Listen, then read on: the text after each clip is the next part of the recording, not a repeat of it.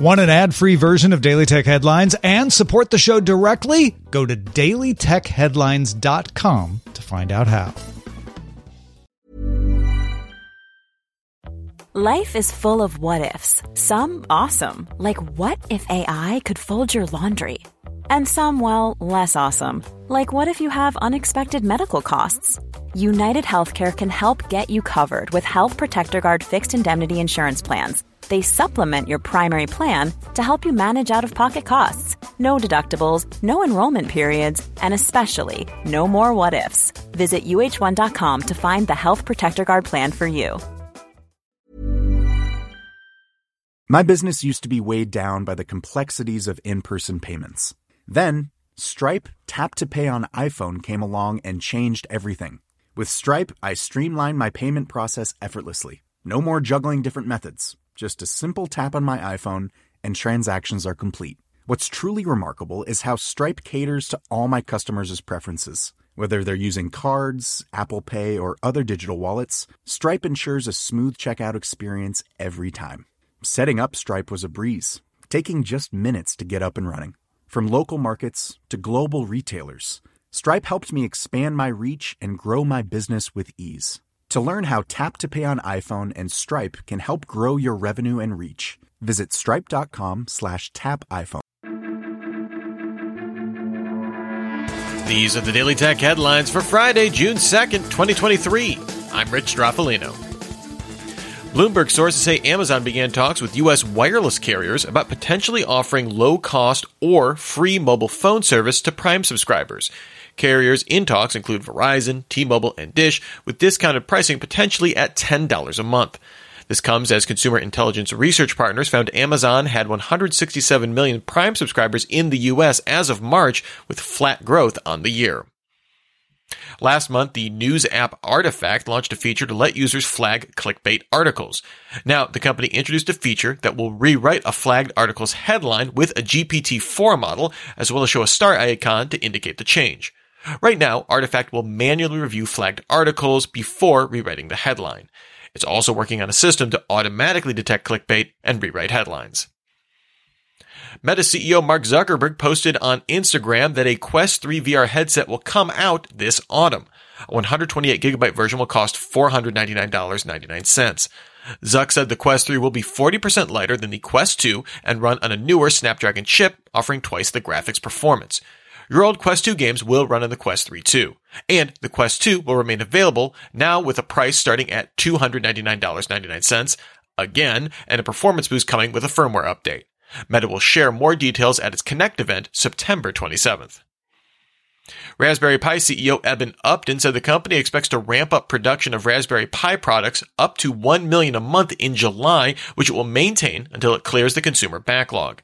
This comes after the company shipped 800,000 units in all of Q1, which Upton called its worst quarter since 2015. The company is working with Sony on this, which began stockpiling non-silicon elements needed for Pi production. Bloomberg's Mark Gurman reports Apple is in discussions to open, relocate, or remodel up to 53 Apple stores over the next four years, with 40% planned for the Asia Pacific region. Apple currently operates over 520 retail stores across 26 countries. WordPress.com launched its newsletter offering back in December, and now it's adding monetization options. Newsletters now support paid subscriptions and premium content. Users can use this feature to either send out just newsletter content or automatically send out blog posts through email. All newsletter features are available to any WordPress.com blog, even free ones, but paid plans will have lower transaction fees on newsletter subscriptions, including 0% on the highest commerce tier.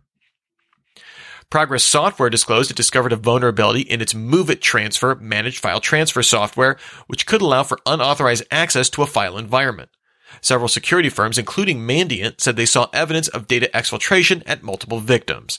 It appears malicious actors began scanning for the utility on March 3rd. Patches are available. Motorola officially announced its new Razr foldable phones. The Razr Plus will launch on June 23rd for $999, offering a 3.6 inch 144Hz OLED screen when folded closed. It's on the outside. You can run full apps on that screen and includes a usable keyboard.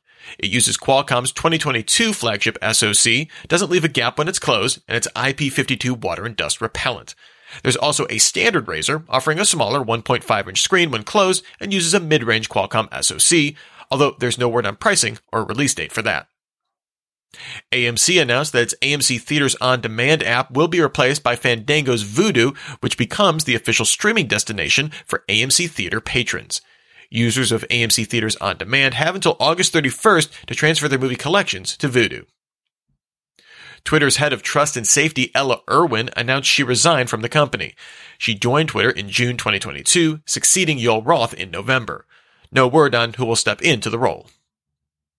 Microsoft updated the free version of Teams included with Windows 11 to support its Communities feature, letting users create and manage focused groups. Before now, this was only available on mobile, although Microsoft plans to eventually bring it to Windows 10, macOS, and the web as well. This version of Teams also adds Microsoft Designer integration, which lets users create media assets from text prompts.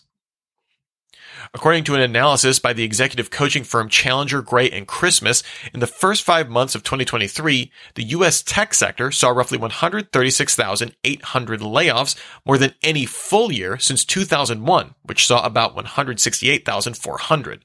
Tech company layoffs accounted for 32% of all U.S. job cuts this year. Google rolled out a feature to most US accounts that will allow users to run a one-off scan to see if their email address is listed on dark websites. This isn't a new feature, but it had been limited to Google One subscribers before now. And finally, the Danish artist Bjorn Karmann created the Paragraphica, a context to image camera that uses location data and a few other prompts to capture an image, no lens required. The camera collects location data from open APIs to generate a paragraph that a generative model uses to produce the image. The camera has three dials to influence the focal length and film grain of the image, as well as how closely the model will follow the prompt. Karmann has no plans to produce a consumer version, but there is an online simulation available. Remember, for more discussion of the tech news of the day, subscribe to Daily Tech News Show dailytechnewsshow.com. You can find show notes and links to all these headlines there as well. Thanks for listening. We'll talk to you next time. And from all of us here at Daily Tech Headlines, remember, have a super sparkly day. My business used to be weighed down by the complexities of in person payments. Then, Stripe Tap to Pay on iPhone came along and changed everything. With Stripe, I streamlined my payment process effortlessly. No more juggling different methods. Just a simple tap on my iPhone and transactions are complete. What's truly remarkable is how Stripe caters to all my customers' preferences. Whether they're using cards, Apple Pay, or other digital wallets, Stripe ensures a smooth checkout experience every time. Setting up Stripe was a breeze, taking just minutes to get up and running. From local markets to global retailers, Stripe helped me expand my reach and grow my business with ease. To learn how Tap to Pay on iPhone and Stripe can help grow your revenue and reach, visit stripe.com slash tap iPhone.